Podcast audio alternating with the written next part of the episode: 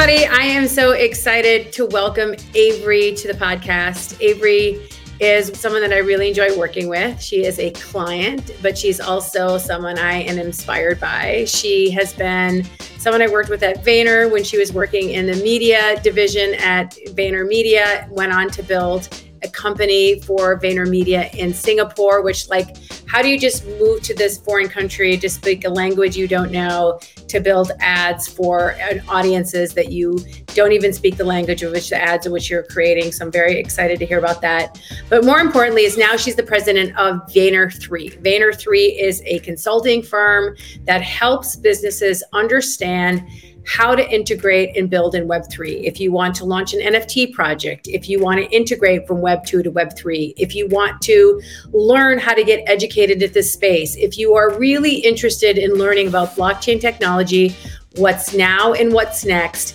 Avery is the one that you go to. She is the woman that has built this company from ground zero.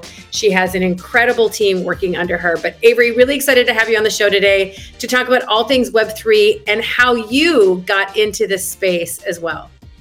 I'm so excited to be here, Maha. You know, I'm a huge fan of all things Maha, so I'm honored to be a guest. So, Avery, when when Gary contacted you and said, "Go start an agency for me in Singapore," what was that like? Like, how did you do that?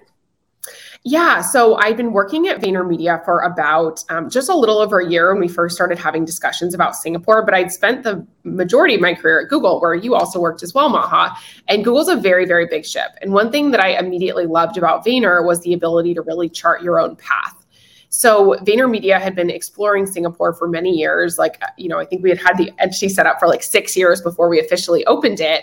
And, you know, Gary mentioned they're thinking about trying to bring the magic of VaynerMedia um, to the world of, of Asia. And I was like, sign me up. I've been thinking about this for a long time. Uh, my husband was doing a lot of work in China at the time. So it was something that we were already thinking about. So the alchemy was kind of perfect. And we launched uh, VaynerMedia in Singapore in July of 2019 think you had come out with us on a trip in May with Gary, and he'd done a little bit of sort of vetting and scouting, and we were thinking about what that would be like. Um, but we officially got started in July of 2019. And it was such an amazing journey of learning, exploration, figuring out a whole new world for us, and quickly realized that Singapore, while a huge hub for multinationals, is only one small part of the puzzle. And uh, within a couple of months, we started to build out our offices in Tokyo and Bangkok, and then Sydney and Hong Kong um, to service our partners, which we are primarily working with on a regional basis do you still do like stay in touch with the team there and are you still like tied to like building like these are all the people that you hired it's so funny. I was literally right before this. I was just working on a deck. We're actually working on uh, an idea for the Philippines, um, which is uh, a new market for VaynerMedia, and we're working on a launch for a, a big partner out there. And uh, the Philippines is actually one of the most crypto literate nations because of Axie Infinity. Um, so we were talking about doing uh, a sort of first foray into Web three. Um, for the VaynerMedia APAC team. And I talk to that team like every day, whether it's you know kicking around different ideas and concepts or just checking in. It's it's awesome to stay in touch with them, and I'm so proud of what they continue to be building. Yeah, you obviously built an infrastructure and a team and a, infrastructure for them to build up. So you're in Singapore. Gary calls you and says, "We have a new company. We'd love you to come run it." And it's about NFTs. What was that conversation, and what did you know about NFTs at the time?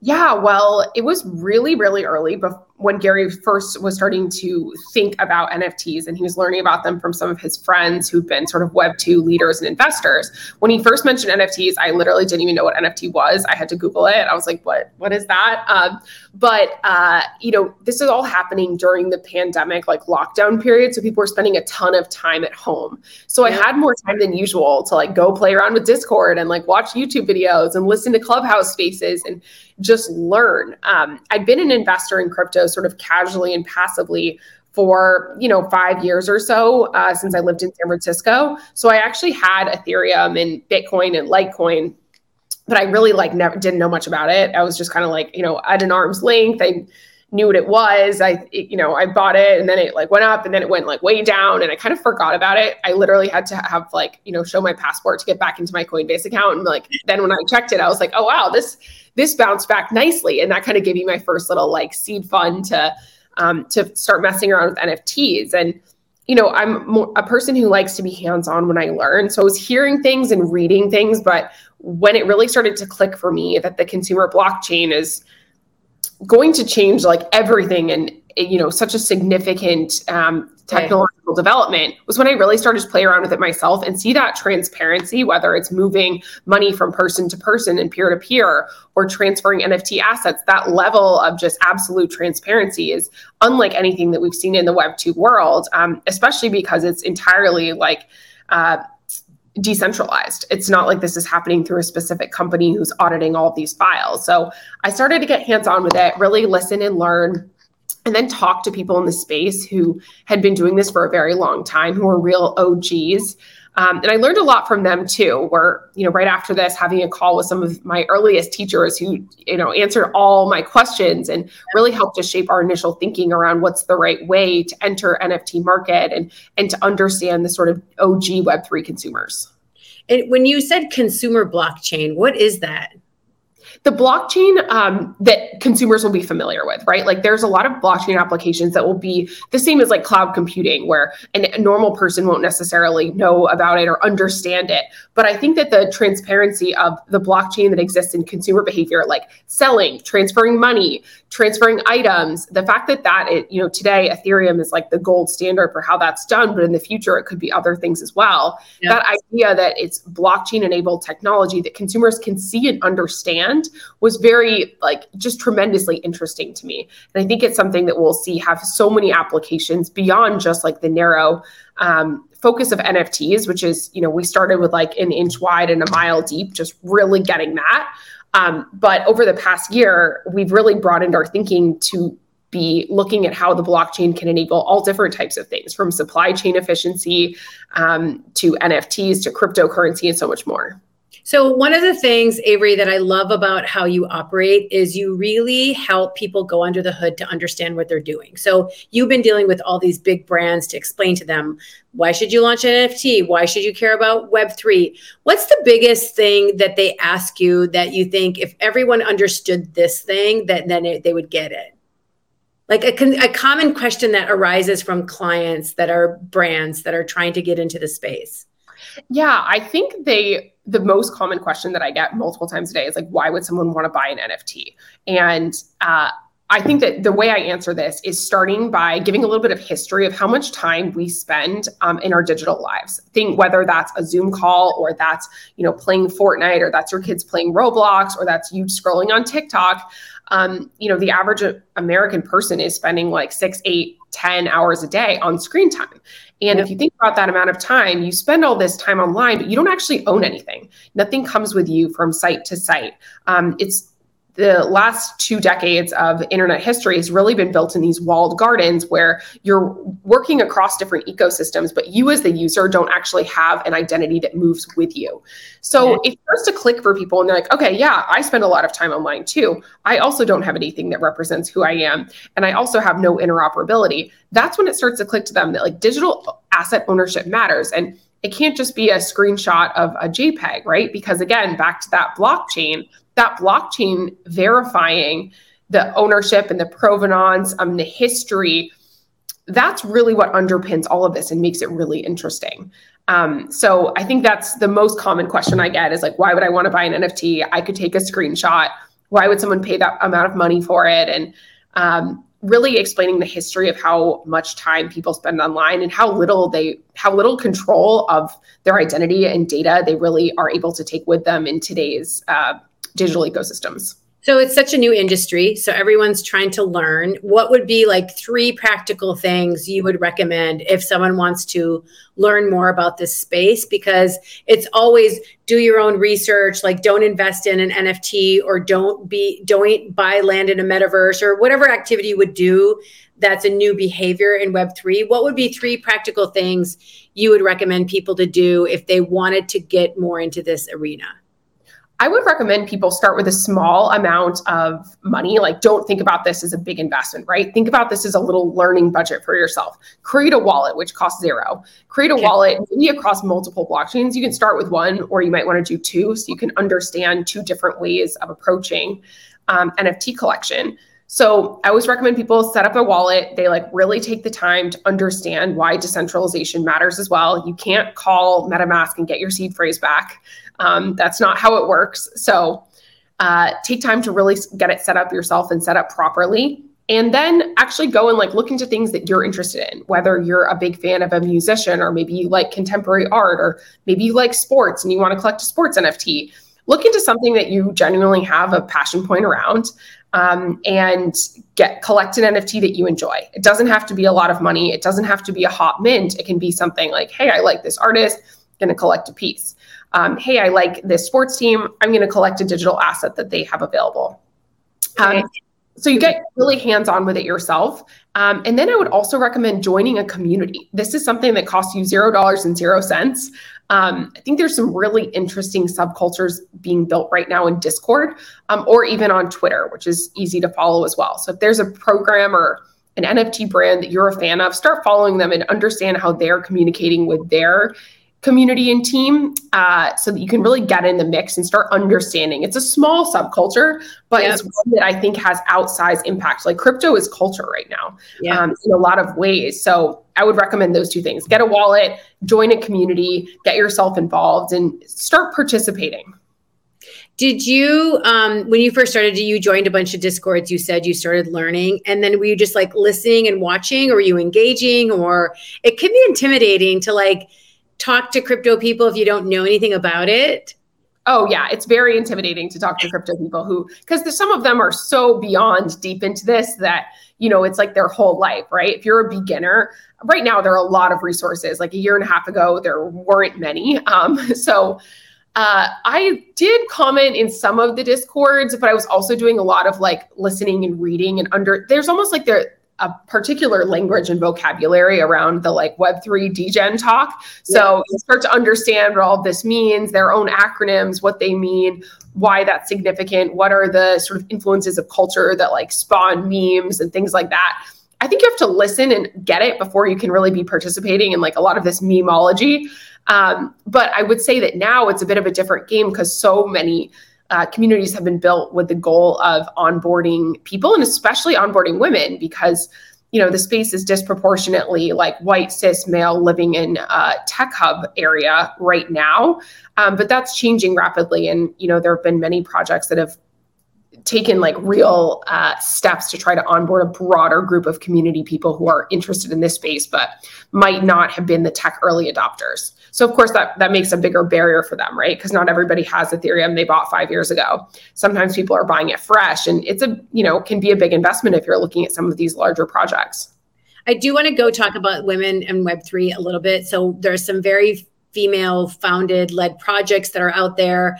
But you don't have to be an artist to be involved in web3 and start your own nft project. What are some of the ways that women could get involved in this? Like either job opportunities or you know there's ways that they can get involved in web3 that's not the only ways to do it is by starting your own nft project I love that you just brought up um, jobs in Web3 because I think that's an area that a lot of companies are looking to hire. Actually, a lot of them are looking to hire people who work on my team, um, mm-hmm. which I, is funny, but I think that there's a real like dearth of people who are specialists in this area. So as an individual person, like you don't have to be an artist or launch a project, but you can get really into it and understanding even things like the vocabulary of crypto Twitter and what's important and what are the tokenomics that are working today versus tomorrow um, I think being a student, a very active student and strategist around it is a tremendous opportunity for some of your listeners who might be, you know, based outside of the United States. Like you don't have to be based in the U.S. You don't have to be based in New York or Miami to be participating in this ecosystem, which is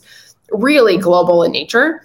So um, I think being a student of it and being a strategist, whether you're a writer or you're a thinker, or maybe you're a person who's great with data, making dashboards. It's literally how I found my head of strategy. He was making these dashboards on Twitter, and you know we became friends, and I hired him um, to work for for our company. Um, that's a great way to get yourself noticed. Like social media is uh, a great way to bond with people and meet potential employers and meet potential friends and connections um, that uh, can have a real impact on your career. Because if you're just looking at people who are like Web3 specialists or NFT experts or crypto advisors, a lot of times those people spend a lot of their effort marketing themselves versus really being in it. I think, you know, being able to produce content like this that shares your knowledge is um, is a really incredible opportunity for people to spread the word around things they're passionate about. 100%. So I want to talk about two things that you touched on, and just before I forget both of them. One is web two to web three. So, like, let's say you are a content creator, you're a copywriter, you're a creative person, you are an engineer, you're a coder, you work in web two. How can you bring those skills into web three? So what is the what are there opportunities in overlap in your viewpoint? How how will that work? Because you interview, hire, you're always looking for talent. How how does that work? I actually think a lot of the people who are deeply like experts in Web 2 are needed in Web 3 because one of the challenges right now is people are very myopic. They're so narrow minded of only wanting to reach the Web 3 native audience when reality, the Web 3 native audience is a million people and we need to reach billions, right? So being able, if you're a copywriter or you're a strategist, like or if you're a coder, being able to design things that have mass scale and appeal is a huge advantage. If you've worked on, you know, big uh, intellectual properties or big programs or big brands, um, understanding what how those work is very important to bring that skill set to Web two to Web three. You know, we talk a lot at V3 about sometimes us being in more of a Web 2.5 where we have to make something that is interesting to a broader swath of people than just the crypto native crowd. I think that's a place where many are looking to target the crypto natives only. And we believe the opportunity is actually everyone. It's yes, the crypto natives, but also everyone outside of that, designing programs that are interesting and fun and, you know, have uh, are desirable to a, a broader swath of users. You talked a little bit earlier about the culture. Crypto is about culture. And you mentioned degens. What are degens? Um, Web3 degenerates or NFT degenerates is an affectionate term, sort of self-dubbed by people who are really into, uh, you know, whether it's trading coins or trading NFTs or trading uh, different cryptocurrencies, who are kind of degenning in and out, buying in and out, um, oftentimes with an eye on making a profit, but also oftentimes almost for entertainment, kind of like traders. Um, there's a little culture around those folks, um, and you know whether they're into what affectionately dubbed shit coins or they're into the NFTs or um, they're into different currency and sort of day trading that. There's a pretty active culture around those uh, individuals as well because the market's so volatile. So if you have a good sense of like pulse on the market, um, that's actually I think a legitimate profession for a number for thousands of people. Is they've gone sort of full time into this. Uh-huh. I do want to clarify that at V three we're not in the degen um, category. We're more enterprise level, thinking about uh, how things can how this degen culture um, can shape a broader sort of cultural movement um, into the world of Web3 and, and NFTs. Uh, but yes, that is uh, an important part of crypto Twitter. Yeah. And it's actually a very different, like it has its own vernacular and has the way that they do things. One of the interesting things that I find about uh, Web3 and especially all these NFT projects in Discord are these mods. And most projects, the moderators are volunteers how how does that work? Like where you're basically outsourcing your community management responding to customers answering their questions building brand respond i don't get that. Like how it's like you taking all your social media accounts and hand them over to a bunch of volunteers. Explain how that works because it's fascinating rule that just works for web3 well, because Discord is really an always on level of community management, it's not, you know, it's not like post on Instagram every other day or even post four TikToks a day. It's 24 7 playing ping pong with your community in the Discord. And you need really active community managers.